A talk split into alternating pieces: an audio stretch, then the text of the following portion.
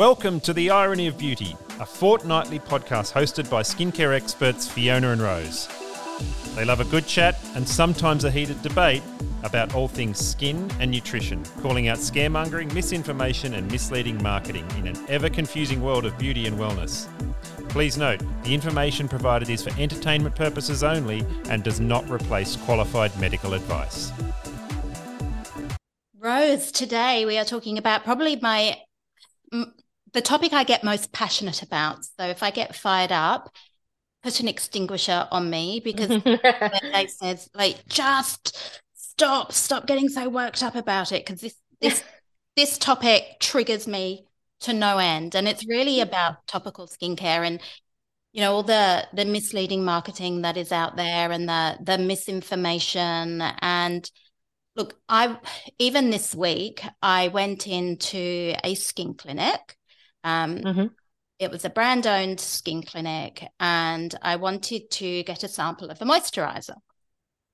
And the girl, and I'd already looked, I had already looked at the ingredient list, and I had a, a good idea of what was in there. And my skin is quite sensitive, so I do react to certain certain preservatives, not all, and also certain fragrances, but not so much the synthetic fragrance. It's actually the essential oils and things like that in there. Um, mm-hmm. And I I saw that this brand had a ton of um, fragrant compounds in there. Anyway, I thought, well, I'm not so sure, but I'll, I just wanted to get a sample. I went in, and the girl was like, "Oh no, we can't give you a sample." Um, you have to book an hour consult and I have to make sure that I get mm. the right moisturizer for you.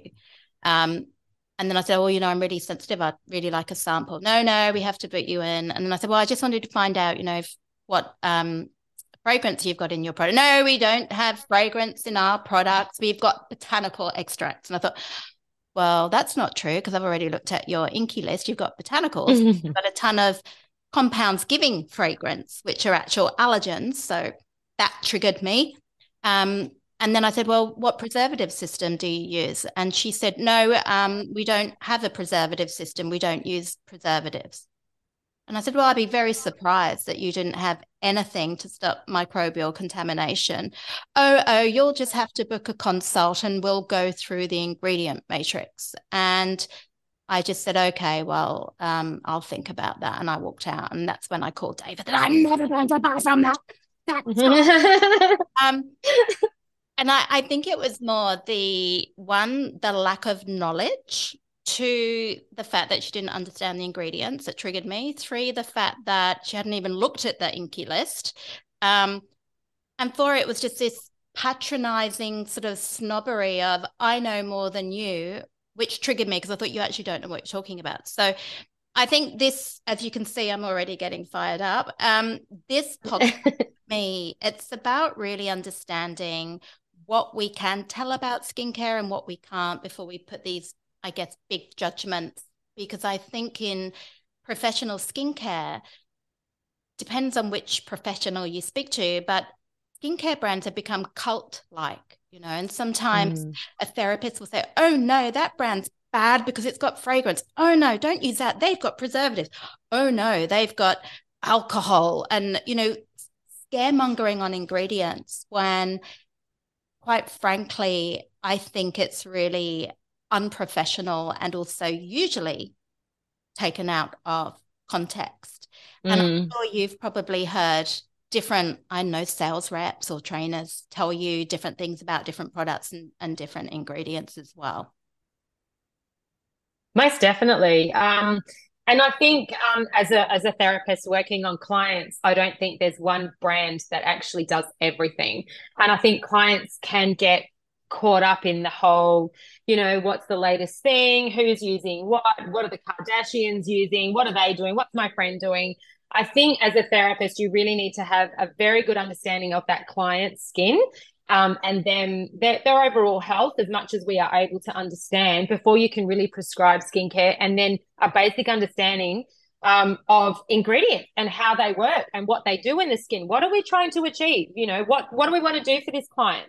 You know, that client's already coming into the clinic confused as anything So they're looking for some answers, but they want the right answers. They don't even know who to believe anymore. Oh, yeah, my friend told me this. I should be using this because I've got this, you know, I should be exfoliating three times a week.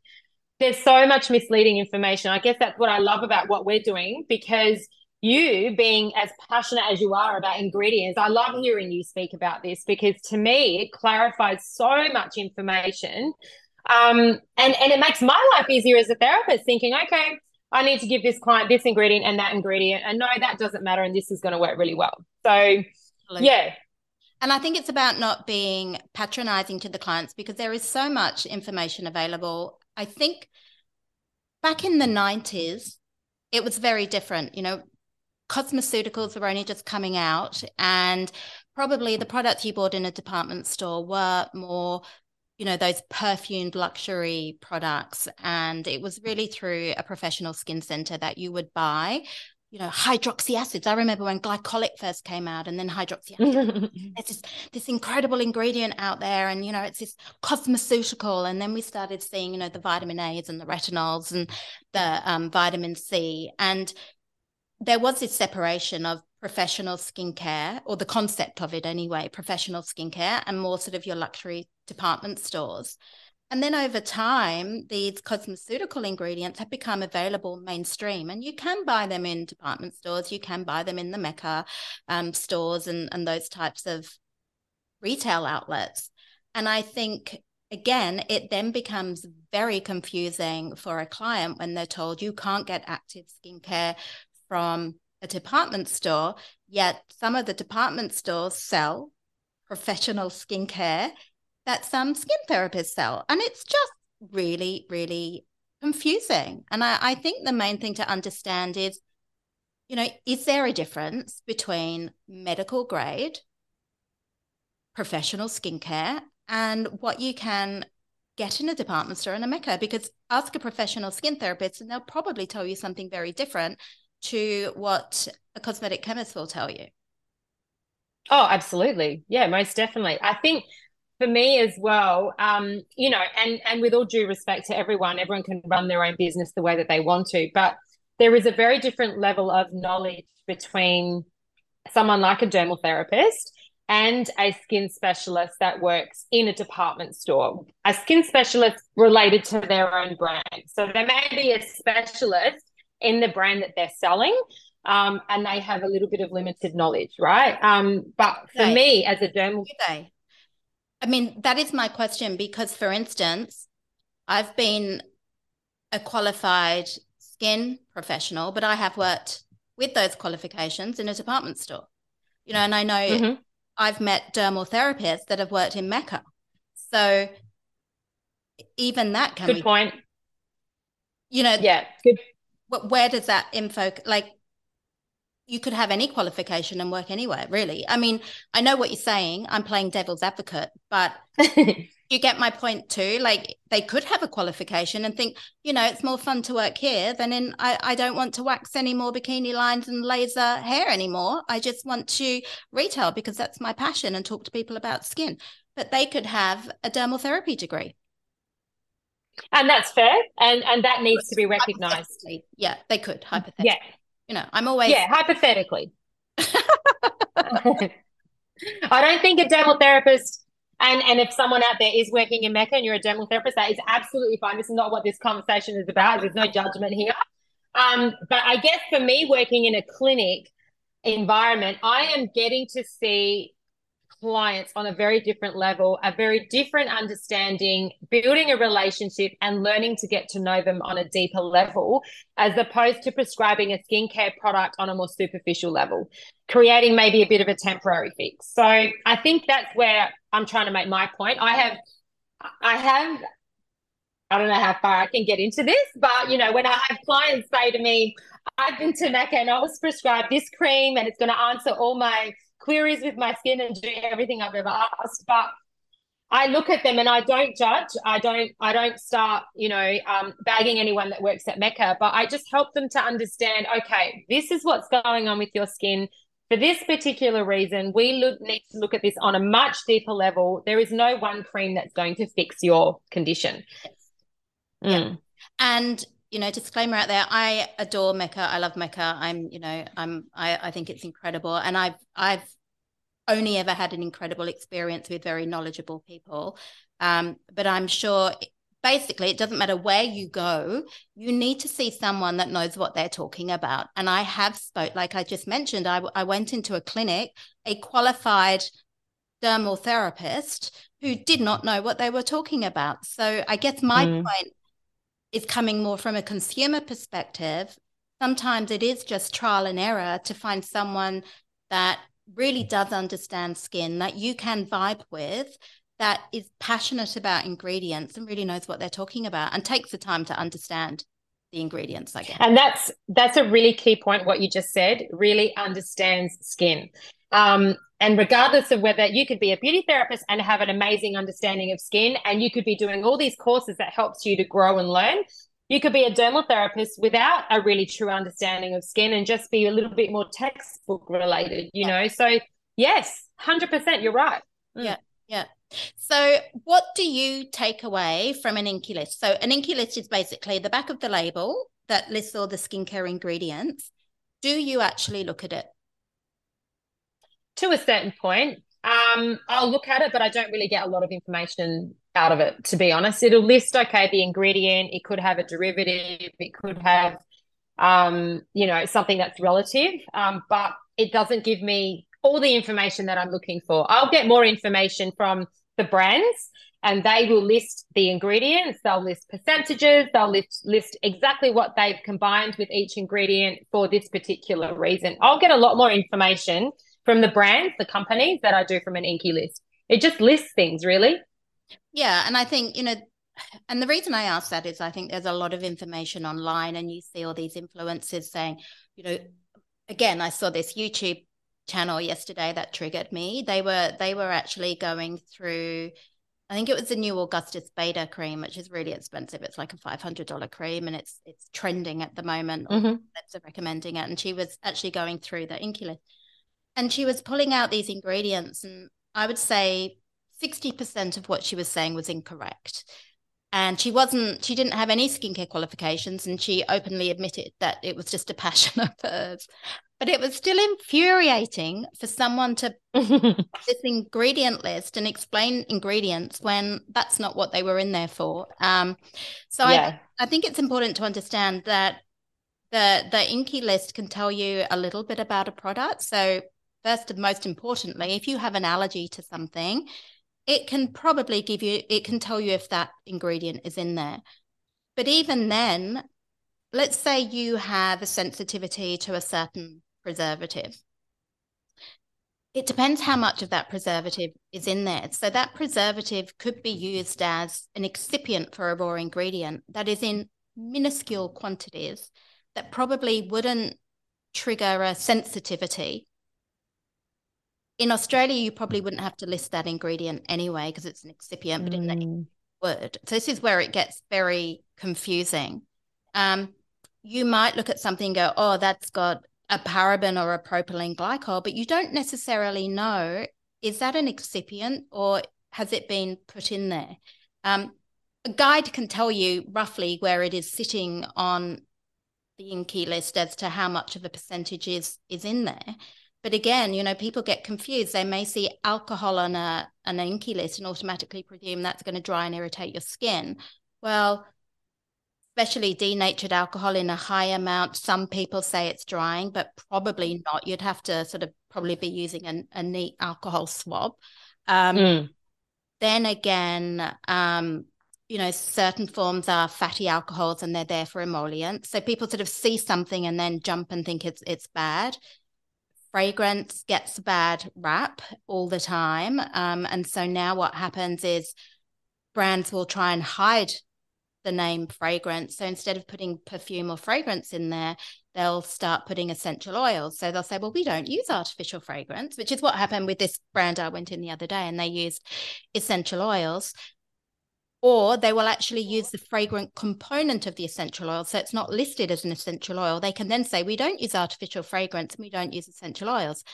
But those products are full of fragrant compounds that are potentially allergens, but they don't. That's that's what grinds my gears. But then they tell you that no, we don't have that, but they don't tell you about the fragrant compounds.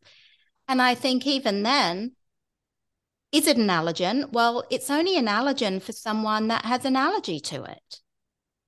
So quite often, you know, people will scaremonger on ingredients and say, "Oh, don't use that; it's an allergen." But it would be like me saying to you, Rose, "Don't eat nuts; they're allergens." Do you know people can die from those and they can have allergic reactions? And you would say, "Well, yes, but I'm not allergic to them, so I can eat them." It's the same with fragrance. It's like, well, yeah, I can use it because I'm not allergic to it. So I think we need to start getting some level of critical thinking when we're looking at skincare products and we need to start to um, stop the scaremongering because I hear people say, you know, artificial fragrance will cause pigmentation.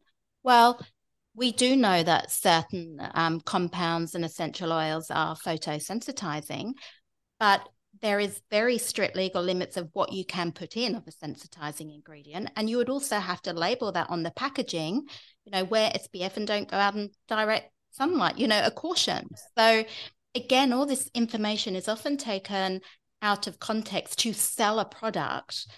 And for me, that's a huge red flag. If whether it's a, a, sales staff member in a department store or a skin professional saying to you, my product is better because it is free from, we don't use, that's a huge red flag for me because it usually tells me they don't understand skincare ingredients. And I, I went to a launch recently, and the first thing they said about this brand, this brand's great. It's all naturally derived ingredients. And yeah. It's free from nasties and it's free from parabens. I'm like, oh, so what? So what does it do? And they couldn't answer. I said, What do you mean free from nasties? And again, triggered. I was triggered. It's like, What do you mean free from what nasties? What are you talking about? What nasties are you talking about?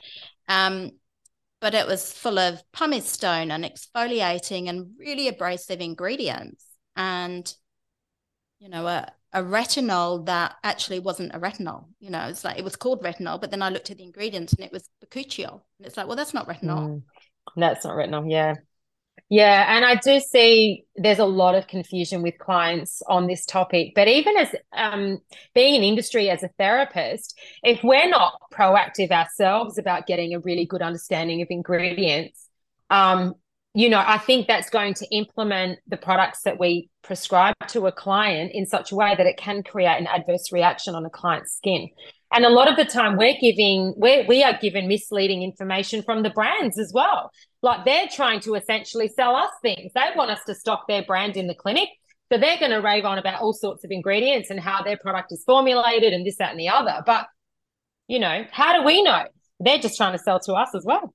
And and that is the thing, you know, and I've worked on both sides and I've worked for the brands. Mm. I think, you know, many brands are literally trying to bring you into the fold, create this cult like mentality, and mm. they only tell you a little bit of the information, yeah. not not the full story.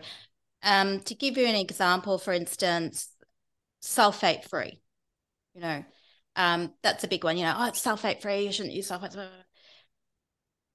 And if you think about it, you know, sulfates, sulfates are a surfactant. You normally find them in a cleanser usually when we're saying sulfate free, most most people are referring to sodium lauryl sulfate, and it's probably yeah. the strongest surfactant. It's an anionic surfactant. It's very effective at what it does, but it is very stripping. In fact, any cleanser probably um, cleansing is probably the most important step of your skincare regime because if you have a cleanser that is most definitely any cleanser is going to strip your barrier really so it mm. depends on that ingredient in the cleanser and how the cleanser is formulated as to whether it's going to be overly stripping. But of course, you're washing, you know, the microbiome and you are affecting the barrier, whatever form of cleanser you're using. So you want to be using a really well mm. formulated mm. cleanser. I'm very passionate about that. But when it comes to sodium lauryl sulfate, for instance, sure, if you use it in a very high percentage or in a high percentage, a very basic formula, it will probably have potential to irritate your skin, especially if you're dry and sensitive. But if you had a small amount of sodium lauryl sulfate balanced with other surfactants that were more gentle, like an amphoteric and um, and non-ionic, plus conditioning agents, plus superfatting agents, and you have a beautifully well-rounded formula, that sulfate containing product could be less stripping than one that is sulfate free. So mm. my point being that it's not so much about the individual ingredient, it ultimately will depend on how much of that ingredient is in there and what, and this is the thing that everybody misses. The key point is what else is in there. Because what you put in with another ingredient will either enhance its efficacy or decrease its efficacy or add soothing and conditioning benefits. Um, and people don't understand that. And it's the same with nutrition. You know, people get caught up on gluten and you mustn't, it's, it's like, well, what are you having the gluten with? Is it a refined carbohydrate with sugar and saturated fat or is it with whole grains and polyphenols and, you know, all the, all the nutrient benefit? It's going to have a very different effect in the body. And that's a really key element with skincare. You've got to look at the whole formula, not focus on just one individual ingredient and then start scaremongering. And for me, when people do that, I think mm, they've got no idea. No, and that's a really good point. And I think, you know, I'm very big on using the right cleanser with a client as well. So for me, I do look for certain ingredients. Um, and how I prescribe a, a, product like a cleanser for a client really comes down to that individual client um, what they're experiencing in their skin at the time, but also the environment that they're living with. You know, so if they're in an environment, and in Adelaide in particular, everyone here is dehydrated. Um, everyone here has got some form of inflammation at the moment because it's winter and it's very harsh, it's very dry. So I think making choices and having a really good understanding of ingredients in product is crucial when you're prescribing products to clients because you have to have that understanding. Not only do we need more information about ingredients, which is everything you're telling us, but we also need to bring into the equation the client's skin condition as well as the environment that they're living with. You have to collaborate all that information together. Um, a point you made as well, um, you know, we're cleansing the skin, we're removing pollutants and and debris and all of that type of thing. And we're also removing or interfering with the skin barrier and the microbiome. Essentially, our microbiome does come back, yeah. right? Um, yeah. So certain ingredients in products can be quite disruptive to microbiome on skin, can't it? It can be really disruptive. Surfactants um, will will be um, certain fragrances, certain essential oils. Alcohol's a big one, um, as in mm. you know, ethanol type alcohol. So that will be disruptive to the microbiome. But again, as you said, it is temporary. This the the skin is very evolved and it's very yeah. advanced. So we naturally have that pH on the skin. And ideally the the ideal pH for the microbiome is about 4.7.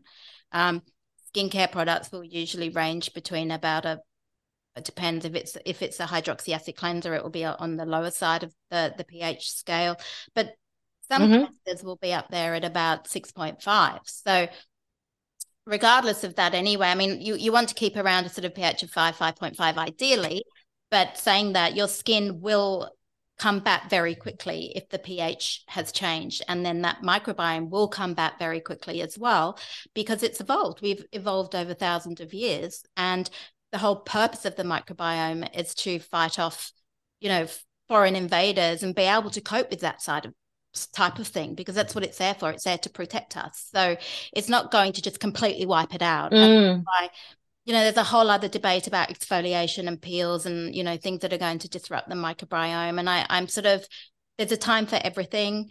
Don't get too precious because sometimes you can really disrupt the pH and you can get a good benefit from doing that. Other times you don't want to. It depends on the skin. Um, and everybody's microbiome is different. But cleansing, you some cleansers have even got ingredients in there that are designed to nourish the microbiome and to, to nourish the natural moisturizing factor and not strip the skin. Um, so yes, the skin has got food on there, you know, natural oils and sweats to provide nutrients for the microbes that are living on the skin. So my thing is not to over cleanse. You know, if you've got people saying, you know, you need to to pre cleanse and you need to double cleanse at three cleanses and you need to do that again in the morning, and I'm like, whoa, you know, that's when you're really going to start to impair the skin barrier. Or, you know, my husband the other day was frothing up all over in the shower, you know, all at foam, head to toe, you know, all over. that's not good for you. You know, wash wash the bits that get smelly, but you don't have to lather absolutely everywhere, you know, two, three times a day sometimes less is more. And I'm a big believer in that with cleansing as well. I mean, obviously, if you wear heavy makeup, if you're in pollution, if you've got very oily skin, you will need more cleansing than someone with sensitive, dry skin that doesn't wear as much makeup. And even that, um, there's no hard and fast rules. You know, that needs to be tailored for for everyone. So I think with skincare, you know, the question I get asked a lot is, um, you know, does this product work? What about this ingredient? And I think really it comes down to understanding ingredients understanding ingredients can actually work together because I find percentage is a big thing. I get asked all the time. Yes. What's the percentage? What's the percentage? What's what's the percentage? And we've been conditioned in society more is better. Mm-hmm. When it comes to topical ingredients in skincare, ingredients have an efficacy percentage. So they will come from a supplier and they will be a therapeutic guideline. So they will say, for instance, use between two to 5%.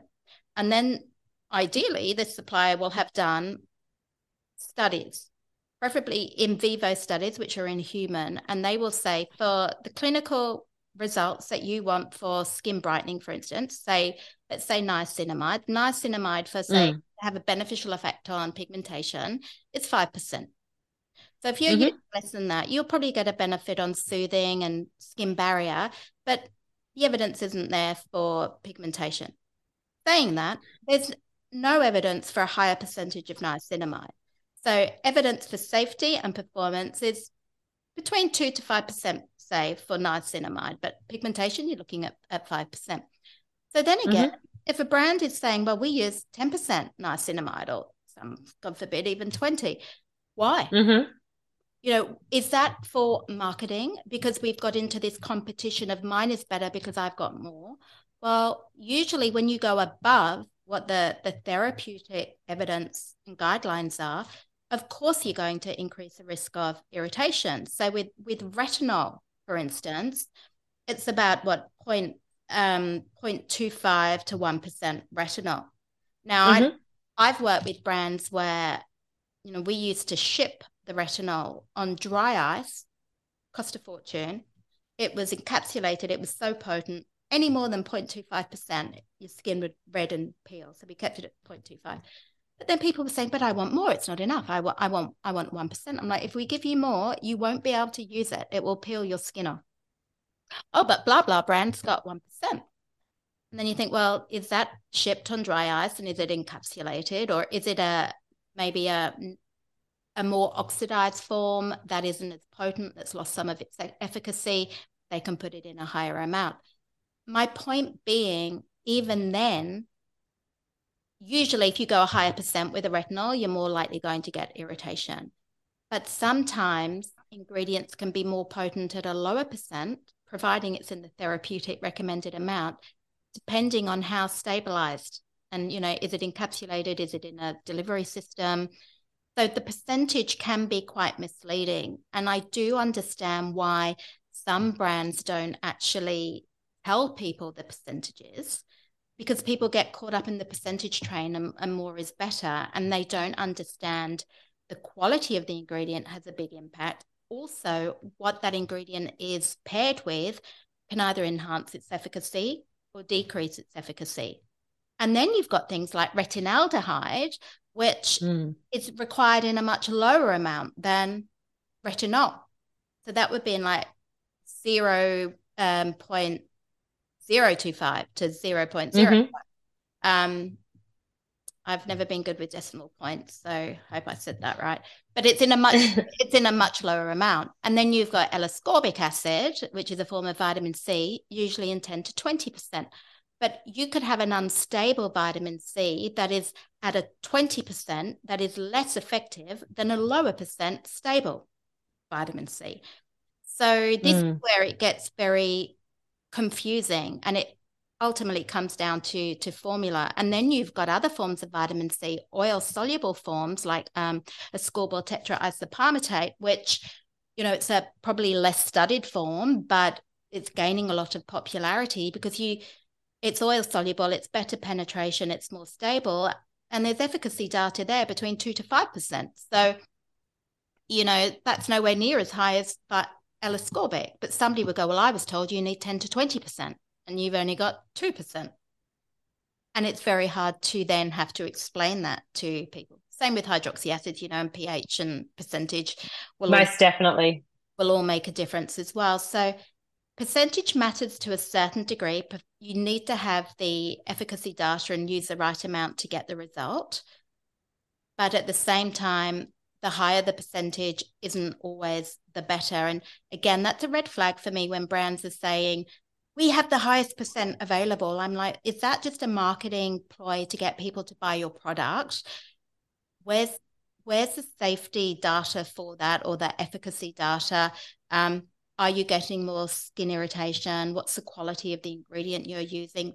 Even to be able to afford to put it in that that much higher percentage as well, because ingredient prices will hugely vary depending on the quality um, niacinamide, for instance, that will that will vary in price depending on the quality of the niacinamide.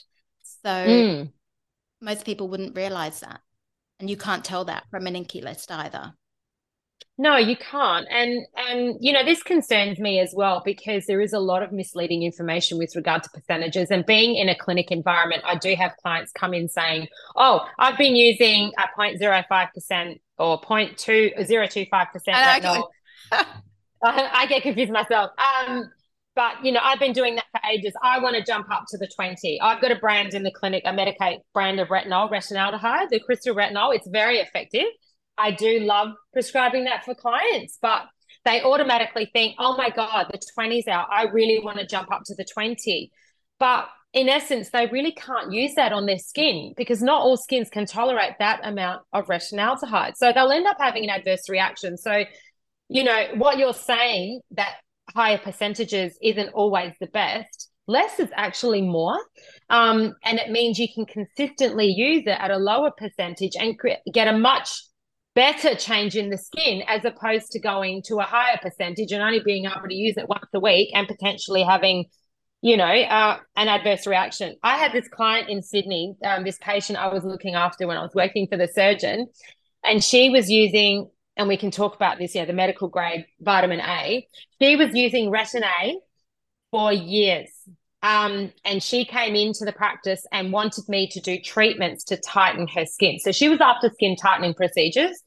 When I looked at her skin after using Retin A for so many years, that, that I don't think I've ever seen such a skin thin a, a thin skin barrier. It was so thin, it was over exfoliating. It was so red. There was no lipid in that barrier whatsoever. She's sort of shiny and waxy looking. Oh my goodness, was she ever? And I, I literally, I couldn't do anything on her. I, I couldn't do a thing on her. So, so I had to explain to her that what she's actually doing to her skin is actually worse. It's actually aging her than me going in and doing a radio frequency treatment or a skin needling procedure. You, you literally can't work on these people. So you want to be able to use these ingredients. You want to have an understanding of the formulation, which is what I love hearing from you. Um, because we want to nurture the skin back to health. We want to train the skin back to health and marry up those ingredients with the right procedure so that they work well together. And I think, you know, does that make sense? Yeah, absolutely. I totally agree. And I think it ultimately comes down to the formulation overall because yeah you want to and we're both very aligned in giving the skin what it needs to work for itself and to work at its optimum function you don't necessarily have to get a bulldozer and you know attack it which is you know that i think that was a concept probably from 15 years ago you know when it was all sort of wound healing wound healing harder harder yeah um, now we know that it's just sort of gentle um, coaching of the skin and giving the skin what it needs without sort of giving it too much, I believe, anyway, to get it at, at its optimum skin health. And I think, you know, too much of anything isn't going to be a good thing. So we don't want too much of, you know, even even ingredients such as antioxidants can be pro-oxidant when you have too much. And I don't think people mm. realize that either. So um, we need to get the right balance. And ultimately, it does come down to trusting the company that you're buying the product from. My advice is if it is working for you, keep using it. If someone's saying don't use that and they're scaremongering, but can't really give you a good reason why, but also they don't have great skin, and everybody else you know using that product doesn't have good skin, that's alarm bells for me. I mean, there are the people out there that use brands that maybe go against what you think may work for the skin. Maybe, you know, the pHs are a bit extreme or they, you know, certain ingredients in there that you're told aren't great. But again, we've just understood that you can't tell a lot just by one ingredient, it's what else it's mixed with. So then when you understand that, and then you look at at the skin, you go, okay, well, they, they've all got good skin. So it's working. Um, and I think it's important to understand that. So you can't go, this ingredient's bad, this is good. It, it's so much more complex than that. And when we make it that simple, that is when we get ourselves into trouble, I think. And I think as a young therapist, when I first started out, I was taught that very black and white. This is bad, this is good. And to be honest, it was a sales marketing and I believe, yeah. and I believe silicones were bad for the skin. I was taught that. Um, now I know that they're incredible for skin barrier. They don't suffocate the skin. They don't stop things getting through. Um, they don't. They're completely hypoallergenic. They're non-comedogenic. Um, they're fantastic. Um, but I used to be really, really paranoid about anything with silicones in. Um, I was also paranoid about anything with fragrance in to the point where I just didn't want to use anything with fragrance. And now I'm a lot more lenient on that because I realized, well, again, it's really only an issue if you've got a sensitivity to fragrance. Personally, some fragrances I don't like. Um, I don't like something that's very perfumed and overpowering, but if it's a very subtle scent, that's fine. And I cannot stand anything that smells of citronella, that type of smell that just I can't cope That's just a personal thing for me. Um, and fragrance is so polarizing. Some people want fragrance, some people don't. And I think that's okay, but it's important to understand that rather than, you know, go around saying, oh, how could you? Because I went through that phase. I was that therapist that was, oh no, you can't have that. Oh, this this is terrible and this is bad. And then when you sort of do a bit more digging, you realize quite often those brands don't give you the full information. And then classic example I, I use is a, is an apple. And it would be like me saying to you, Rose, Rose, did you know that um, apples contain cyanide? Did you know cyanide's a heavy metal? And did you know um, it's the poison? And did you know you die from consuming cyanide and you die from arsenic too? Did you know that? Like poison, you will die from poison. So you will then think, oh, apples contain poison. Poison um, the poison in the apple must therefore be dangerous to me and I shouldn't have apples and I'm going to get poison. You know, people sort of put two and two together. So, yes, apples may contain cyanide, but it's in a minute amount in the seed. You're probably not eating the seed. Even if you did eat the seed, you would never eat enough in your lifetime for it to have a toxic effect. So, it's irrelevant. You know, there's heavy metals in all of our food um, you know, arsenic in rice, etc. It, it's not an issue unless somebody wants to go down that route of scaremongering. Um, you've got to get the whole, you know, co- context of, of what somebody's yeah. about. And I think um, the most key message takeaway here is really more doesn't mean it's better. The higher the percent doesn't necessarily mean you've got a better product. The final formula is king. You know, what the ingredients to mix with is important. If it is working for you and you're getting results and you love that product, then keep using it. That's my advice. And is the person recommending the product to you are they practice what they're preaching? You know, do they look good? It's like going to someone that's telling you how to lose weight and they're morbidly obese. I'm not going to take their advice, quite honestly. Um, and it's the same with skincare. And I understand people have problematic skin conditions, but if you are practicing what you preach, you can really manage most skin conditions. And if you know 10 different people using that product and they all don't have great skin, maybe it's not the right product to be looking at. Or if they all have great skin, then maybe you want to try it. That's usually an indicator for me as well. Um, yeah, I agree. I absolutely agree with that. Um, you do need to look at client skin or everyone's skin, whatever product they're using, because that will give you definitely um, the answers as to how well that product is actually working within skin. But as a therapist, Fiona, how what is the most important thing we should look at when understanding formulations? I mean, we can't possibly know the knowledge that you have unless we went and did a, a, degree like you have done. What are some of the the key points that you think you can give to therapists to really have a bit better understanding with the formulation of ingredients? What are some of the key ingredients that we should look for that marry up really well together that make that formulation a lot more pleasant on the skin? You know, with a cleanser, for example, um, or with a vitamin C or with a vitamin A. Obviously, a vitamin A, we want it encapsulated. Vitamin E is a really good one to have together what about vitamin C? What should we look for? And even with vitamin E, for instance, it depends on the form of vitamin E. So most vitamin E will be in there as an antioxidant to the formula. It's not actually mm-hmm. anything for the skin. So it's a different form of vitamin C that will have a benefit to the skin, but it won't do anything to preserve the formula. So you can tell by the form of vitamin E what it's doing in the formula. So tocopherol acetate, for instance, will have no mm. um, no antioxidant benefit on the formula. It's purely there for the skin. But if you've got mixed tocopherols or, you know, it's not tocopherol acetate, it's more likely there to stop the formula from oxidizing and going rancid. It's not so much doing anything for your skin. Um, if you've got tocopherol acetate and mixed tocopherols, then you've probably got, you know, the antioxidant for the formula and also for the skin as well. So, okay yeah, I've got that. So if there's a product, say for example, a night cream that has antioxidants, that's repairing, that has vitamin E, and then there's a vitamin A with vitamin E, those ingredients are doing are doing two completely different things because of the products that they are in. Possibly. Oh, okay. Not even the products that they're in. It depends on the form of vitamin C that's been used. Uh, sorry, the mm. vitamin E that's been used. Um, yeah. I mean, we know vitamin C and vitamin E work work well together. Um, but again, it depends on the form of vitamin C that you're using. So you could marry a oil soluble vitamin C with a B, whereas years ago you would never put B and C together, but more, mm. more your ascorbic acid. Um, so you know, certain ingredients are going to work well together with with your vitamin A's. You're going to want things to stabilize it. So encapsulation, you're going to want antioxidants. It, with oils and things like that, you're going to want more antioxidants in the oils to stop those from oxidizing. Um, yeah.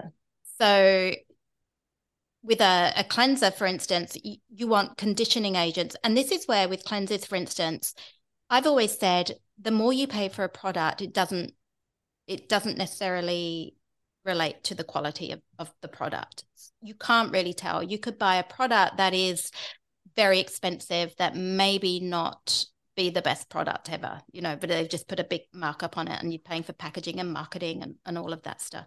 But when it comes to things like cleansers, you know, if you're working with a chemist, for instance, they will say, you know, what's your budget? And you'll have a budget, you'll have a mid range product, and then you'll have a high end product. So, a high end product, you would expect more of a, a premium price point and you would expect sort of extra bells and whistles. So, for instance, with the cleanser, you'd probably have multiple surfactants in there to make it more gentle on the skin.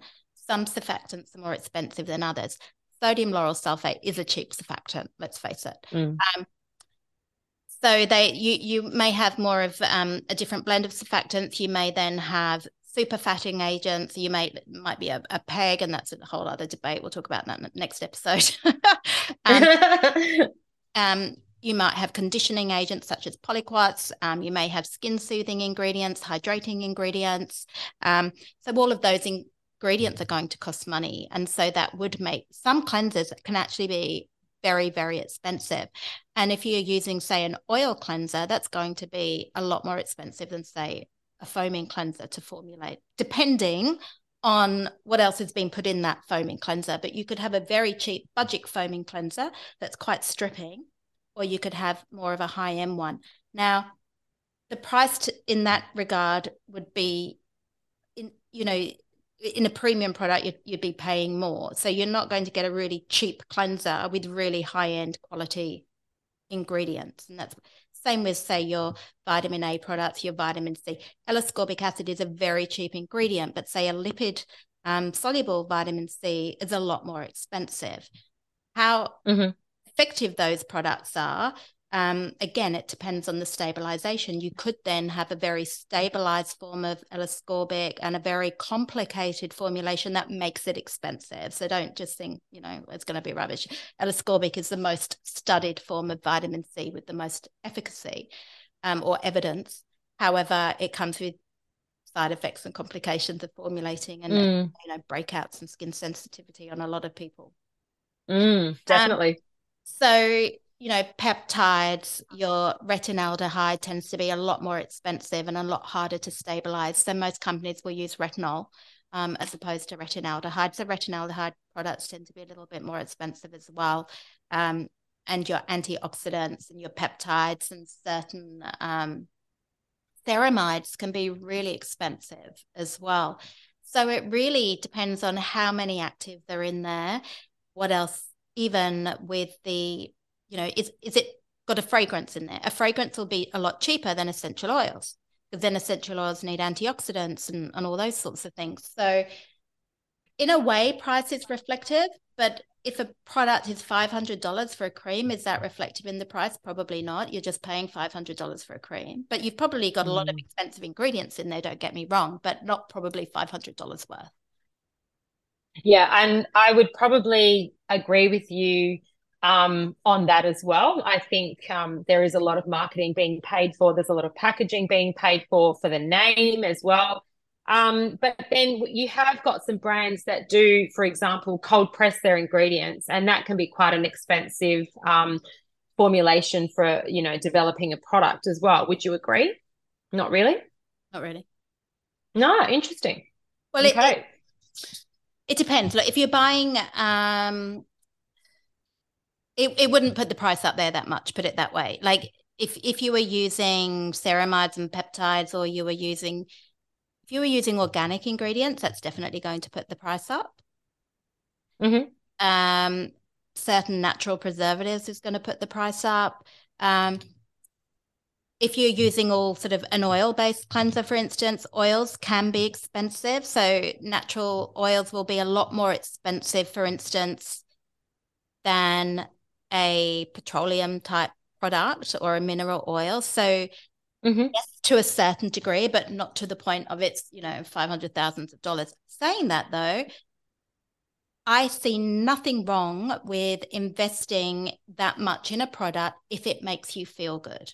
Because we all need a little bit of magic. And I'm all about bringing joy back to the world of skincare. You know, if you've got a beautiful looking cream that you spent money on and it makes you feel special and it's your hope in a jar and it, it it's your feel good product, then I'm all for that. If you can afford to do it and you want to do it.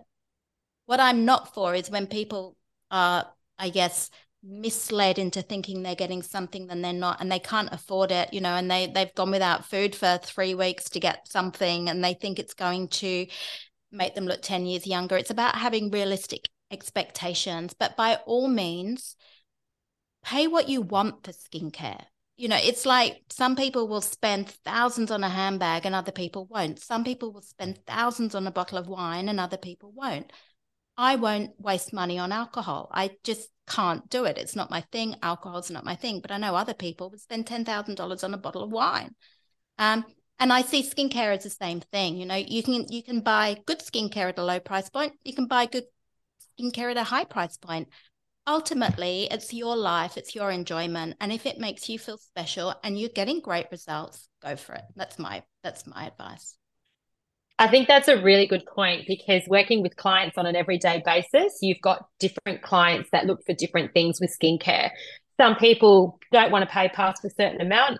They're happy with just whatever it is don't give me a $500 cream. They just want something very consolidated that does the job, very simple. But then you will get the client, which I I think I fall in this category, um, that will go and spend $500 on a cream. I will look at the ingredients and what it's going to do for me, but I'll also look at how that product is packaged. I'll look at how it actually makes me feel. I'll look at um, how it smells. You know, there are certain things that I will look for. If I'm going to spend that amount of money on a product, I want to know number one, it's going to work and it's going to do something and it's good for me, but it's also going to make me feel pretty good as well. And and I guess, you know, there are people out there that will spend that amount of money that will treat themselves as well. They'll think, you know, I really want to treat myself and I want to buy myself something special. So there's that analogy as well. Yeah. Bottom line is though, whatever you're paying for, you need to know that it's going to work for you. You need to know that you're not going to be misled into paying for something that is not going to work. And like you said, be misled with the wrong information. I think that has to come into it as well. Absolutely. And I think on that note, mm. the moral of the story is if you love it, if it's working for you, then keep using it. If it's not, there and you really want to get results from your skincare, then probably the best thing for you is to go and seek advice from a skin professional that knows what they're talking about um, and they can then advise you on the right product. Oh absolutely. That anyone that really is serious about their skin that wants to look after themselves long term and really age in the healthiest way possible i think they definitely need professional advice. And skin will change.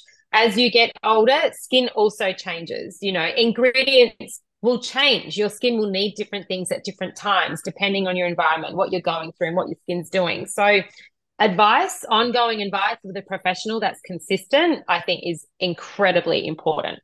Absolutely. And saying that, just to finish up, because we we're meant to keep our time down because we waffle. Yes.